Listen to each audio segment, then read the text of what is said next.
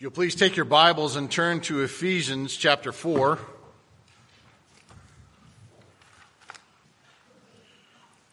We're finishing up our topical study of looking at kingdom living. What does it mean to live out the faith and not just be uh, a part of looking at this as a building, but how are we to go out and be the church? And so uh, this afternoon, uh, we will look at kingdom community. What does it mean to be uh, united together? And so uh, as I was doing the study, I came across uh, the following story.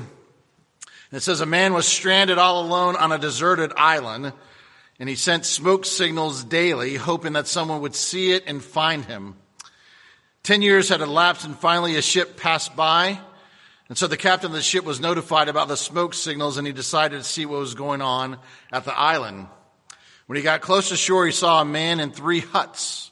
And the captain of the ship sent a small boat to rescue the man. And when the man got on board the ship, he embraced the captain and thanked him profusely for rescuing him. I'm glad to be able to help you, said the captain, but where are the others?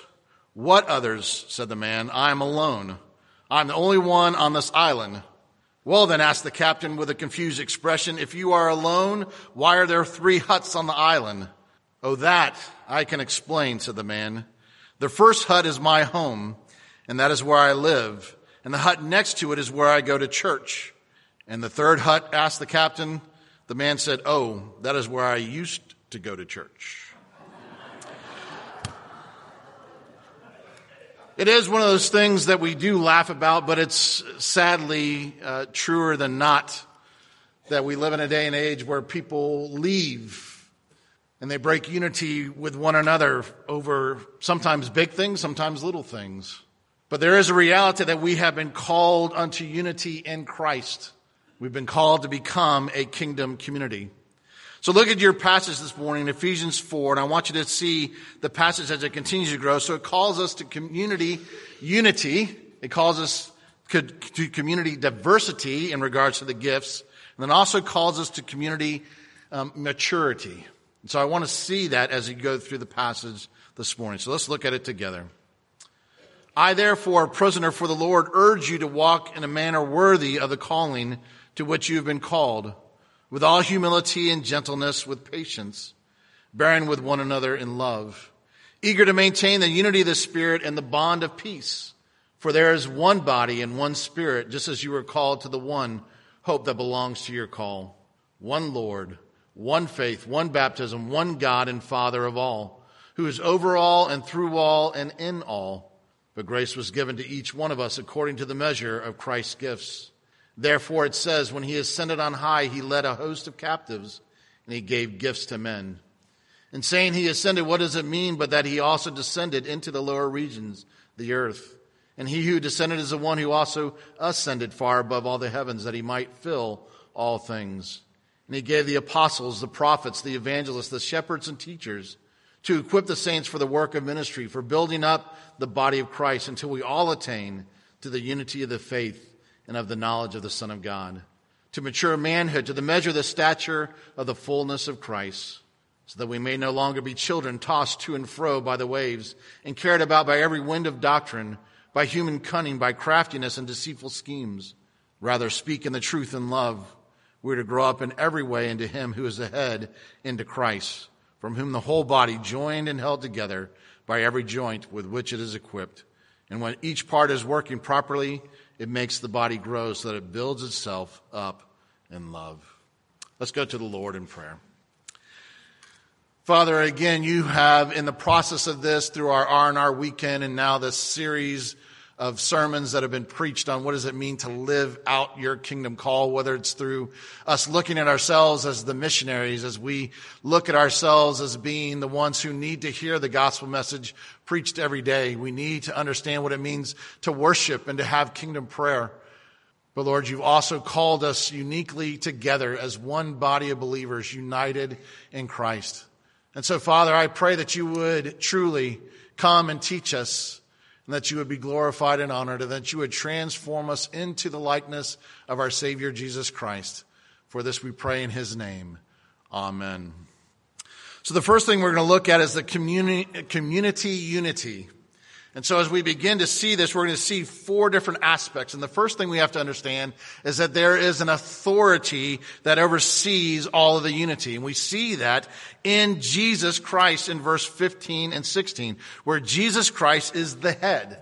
Because if Jesus Christ is not the head, if he is not the authority of us, then the body becomes irrelevant if there is no head. And so he says that he is the head of the church. And so his lordship becomes something that is very real to us. And so what he does is he unites all of us at the cross. Remember, he tells us very specifically, there is no distinction between anyone's. There's no distinctions in nature. There's no distinctions in nations. There's no distinctions in dialect. There's no distinction in color. There's no distinction with um, the way that we look in the culture.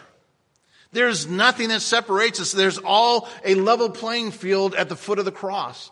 And so we all are united in Jesus. And so union with Christ is a very real thing because Jesus is real. And as we begin to see this, not only does he unite us at the cross, but he gives to us the Holy Spirit. And as he gives to us the Holy Spirit, it's one of the things that he focused on in his prayer. Remember when he had his, his prayer before he goes to die, before he comes into Jerusalem, his mind was set on the church and his mind was set on unity. Father, as we are one, let these, let this people be one. We need to be coming together as we find ourselves in the midst of unity. And how does that happen? Well, it happens when we allow the Holy Spirit to move and to lead. Because the Holy Spirit, listen, does nothing outside of the Trinity. He's always calling us back. He's always leading us back to the truth of the, of the Son. He's always doing the things of the Father. And so by therefore, He is the one who unites us. So if everyone has the Holy Spirit, listen, he cannot fight against himself. Do you get that? If we are led by the Spirit, if we're allowing the Holy Spirit to move and to lead and to guide us, then it's not into conflict. Because the Spirit is not fighting against himself. We need to be led by the Spirit, not like the world does, who uses people, or when they're nice when they want to. Um, yesterday, I was out with Jameson. We had to get some stuff for his, his basketball uh, team, and so we were out, and uh, we're there, and we're um, exiting, and the people in front of us are checking out, and they walk away and they leave, and the lady, I mean, in front of us as a customer says, I wish that we didn't have to be nice as customer service. I wish we could say what we really are thinking. And it's one of those things, because again, that's the reality, isn't it? I'll be nice when I'm trying to get something from you. That's the world. But what God says, there's something different in the church. Now, now again, let's be honest. Unity is very fragile. We, even in the church, hold grudges. We speak harshly. We fight. We want to divide illegitimately. And I get it. We, a lot of times we want people to hurt as much as we do. And so we begin to, to, to bicker, we begin to complain, we begin to, to pull apart, we begin to separate ourselves. I remember very clearly, I was, I was praying this prayer, God, get them. And then I was like, well, you can't really pray that as a pastor. So then I made it more holy. God, you get them. But then came the conviction God, forgive as I have been forgiven. Lord, restore as you've restored me. Lord, give them mercy and grace as you've given me mercy and grace.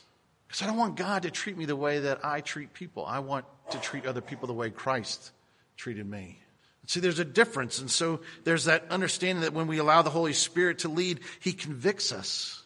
And he convicts us by what? By slaying our sin. He's the one, again, we learned last week, he's the umpire. So when we step out of line, when we begin to find ourselves out of step with what the scripture te- teaches us, when we begin to do things that are, are, are unheard of or should be unheard of, he's the one who calls us back. He's the one who says we're out of step. He's the one who slays our sin. He's the one who also teaches us how to be patient, to wait for God's timing. He's the one who helps us love. And so the Spirit comes and He convicts and He brings about unity because, again, He can't fight against Himself. And then the Scripture says very clearly there are five virtues that are a part of our understanding as Christians. Look at verse 2. It says, with all humility and gentleness, patience, bearing with one another in love. See, these are things that all of us are supposed to have in regards to our understanding of who Christ is. We're humble. Are you thinking of others, others better than yourself? Or do you fight to be number one? Do we have gentleness, which means do we restrain our strength? So it's not always about winning. It's not always about being right. It's about pulling back and saying, God, not, not my way, your way. Not my will, your will. And it also says that there's patience. Patience that quietly waits on God's timing. Because we're get, we, at least I do. I get upset when God doesn't answer my prayers in the timing that I think He should. So I try to push ahead, or I try to tell God, speed things up. Patience is learning that God does it at the right time, always. And then it says forbearance. And forbearance means that we give the slack that we wish everyone would give to us forgiveness, mercy, and grace. And it says all of this is summed up in love. Love. A self sacrificing, self giving love. And so he says, this is what it means to have the virtues of the Holy Spirit that builds us up into unity. And we do this because we are one. What does it mean? Because it says here, we've called to one hope, verse 4. There's one body, one spirit, one hope, one Lord, one faith, one baptism, one God, Father of all, who is in all and through all and in all and over all. One. So again, the, the question becomes, am I living a God-centered life or am I just trying to fit him in to my time schedule? Two very different perspectives. If God is the center, then everything is built from him and it goes out. God, how, how are you glorified? How are you going to become more important than myself? How are, how are you going to use me to minister to other people? How are you going to use the gifts that you've given? How are you going to use love and mercy and grace? How do I give it away? So it's very different than putting ourselves at the center and saying, God, hey, what are you going to do for me? So it's changing our perspective so that as we understand, as we are one, we give glory and honor to God as we begin to live out those virtues, as we begin to allow the Holy Spirit to lead, we become unified. But He does it in such a way that He uses it through community diversity. He didn't just create us all to look the same. He didn't give us all the same kind of gifts. He gave us different gifts for different purposes. Now, why is he even doing this? And, and, and, it's kind of a weird section of the passage, I think. But it says, therefore it says, when he ascended on high, he led a host of captives and he gave gifts to men. And then it went in, it goes into the ascended and he descended. And what does it mean when he ascends? Well, he's going back because what it's talking about, it's talking about a conquering king. He's the victor. And so what he does is in this passage, he's actually quoting uh, Psalm 68, 18. You ascended on high, leading a host of captives in your train, and receiving gifts among men, even among the rebellious, that the Lord God may dwell there.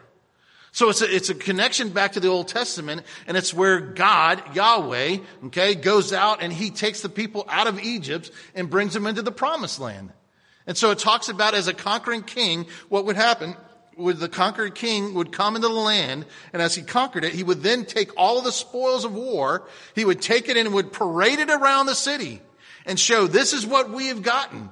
And then what he does, he takes the spoils of war and starts to give it away to the people, those that fought for him, those that gave money, those that, that were a part of things, and he gave the spoils of war away. This is what's happening in Psalm 68, and it goes from God and he makes a connection to Jesus. This is Jesus. He is the victor. He's conquered sin and death. He came, he descended to heaven, to earth to become that perfect man, to live a perfect life. And then when he ascended into heaven, he ascended as the victor. And what he does for us is he gives to us gifts. He gives to us the spoils of war. And so what he does is he gives us um, the gifts that he gives, he gives to us in regards to these men. And he said he gave some to be the apostles, the prophets, the evangelists, the shepherds, and teachers. Now, again, I want you to understand this is not an exhaustive set of gifts. This is a very specific, descriptive word of gifts. For there's many other passages where you're going to see other gifts given to the body of Christ. But there's a very specific understanding in regards to these gifts. And every person that this describes has to deal with the Word. They either wrote the Word or they're supposed to be telling and equipping with the Word. Now that's very important for us to understand because it's the Word that makes us look more like Jesus.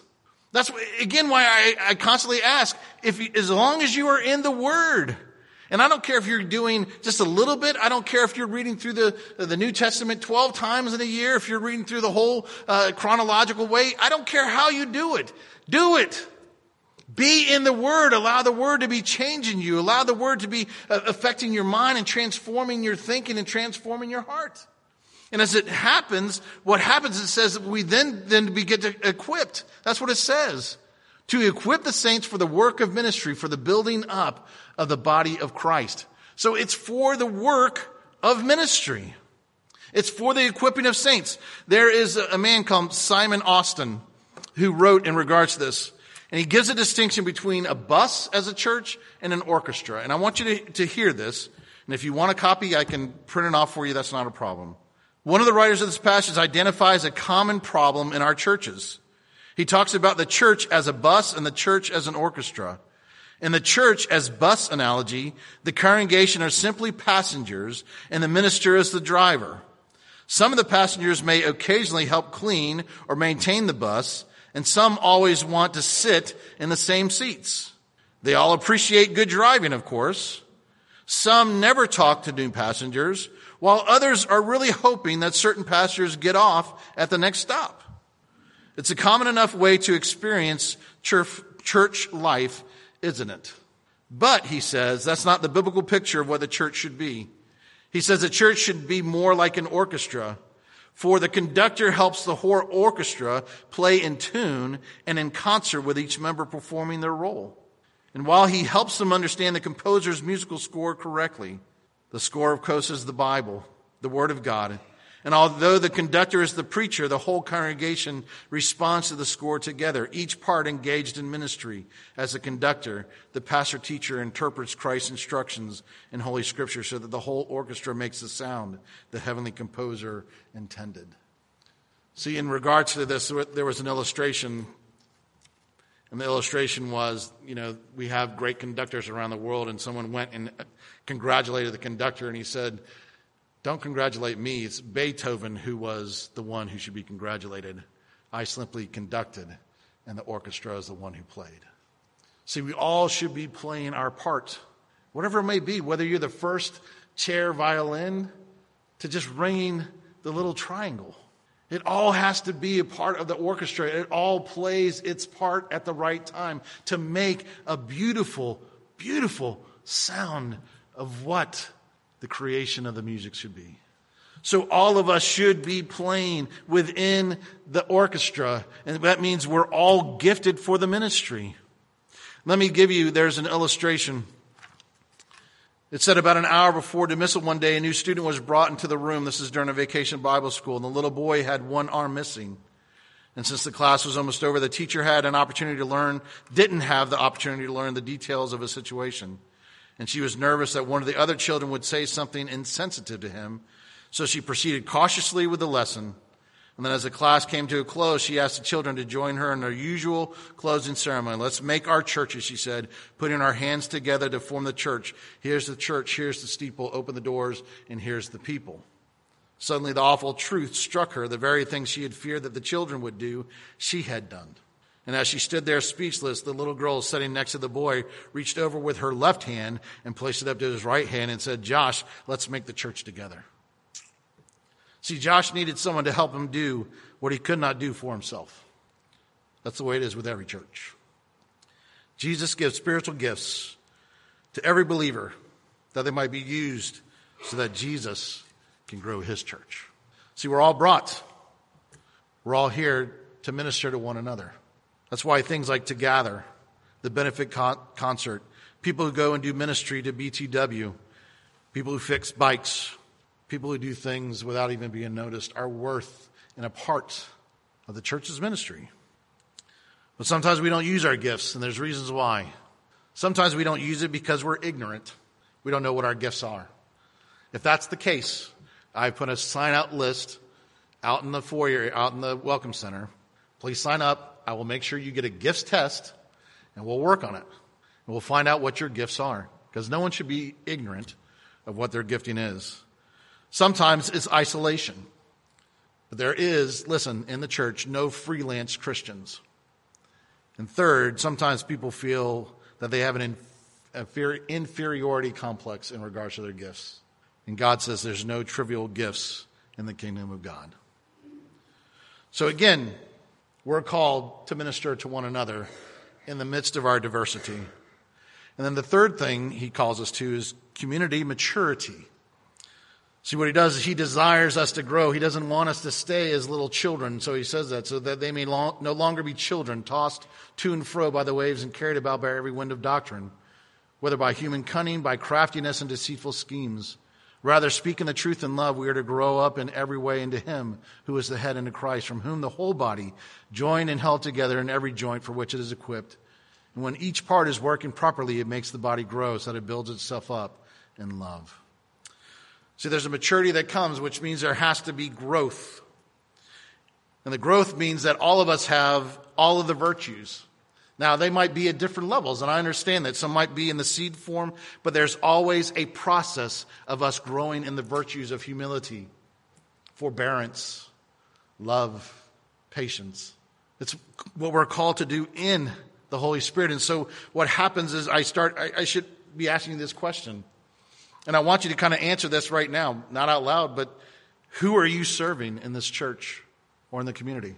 Could you name them? And there are people in here. I'm looking at some people right now who I know who are ministering to other people in their complex. And even in the midst of pain and, and suffering, they're still reaching out to other people and making them feel important and special because nobody else in the world is stepping up. Are you praying for someone else in this church? And if you're not, look around and pick one. Start to pray for them. Pray for them. And if you're able, pick 12. 20. Who is it that you've connected with someone new? In the last few weeks, have you gone from your spot and gone and found somebody completely new in this church that you haven't talked to? And I understand that means you have to slow down exiting this building. Some of you move really fast. Maybe slow down and go meet someone new. And then maybe invite them over. Practice hospitality with one another. If you're embarrassed of your house because it's not clean enough, take them out to a restaurant. Go to a park. Go to the beach. But meet one another. Love one another. Minister to one another.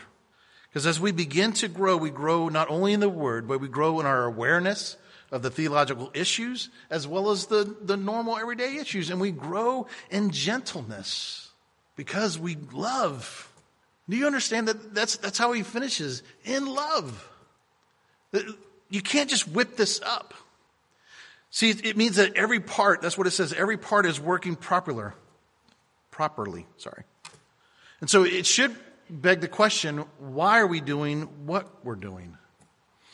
One of the things in, in youth ministry that was told to me is never do something alone if you can do it with someone else.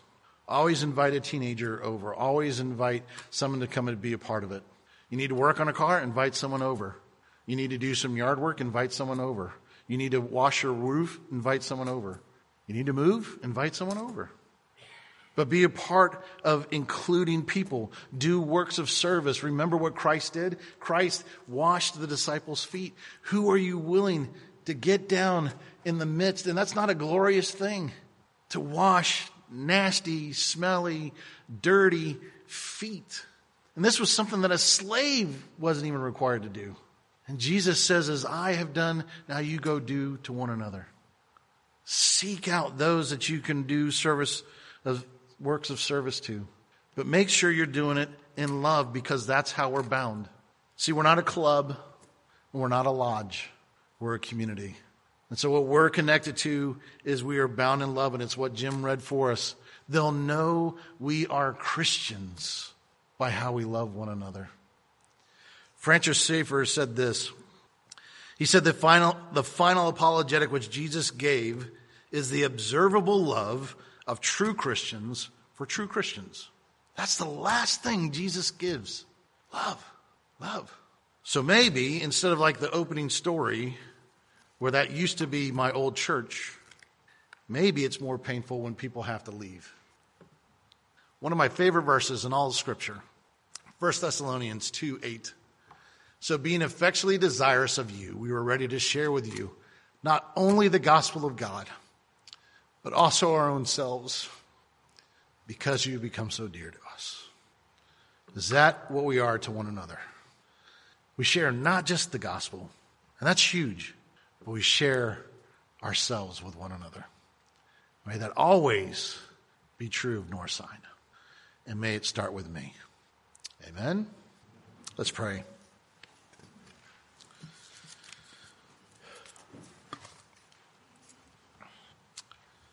Heavenly Father, again,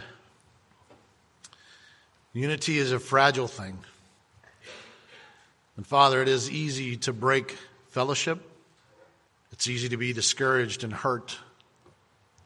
But Father, you have called us to unity in the midst of diversity so that we might grow up into maturity, but more specifically, love in Jesus Christ. So, Heavenly Father, as we've gone through this study together, may you truly make us a kingdom church who sees the opportunity to be a movement in the city, who becomes dedicated to kingdom prayers of one to see all come to a saving knowledge of grace, that we would preach the gospel to ourselves and others, that we would understand what it means to worship you, that we might understand what it means to evangelize those who are so badly in need of the gospel message. And Father, that you call us to be united as one body of believers in love in our Savior Jesus Christ. And so, Father, send your Spirit in abundance. And Lord, may we be in step with Him. And may we grow in the virtues. May we be humble. May we be patient. May we be forbearing with one another and may we be united in love. And Father, we pray all of this in the powerful name of Jesus Christ and all God's people said.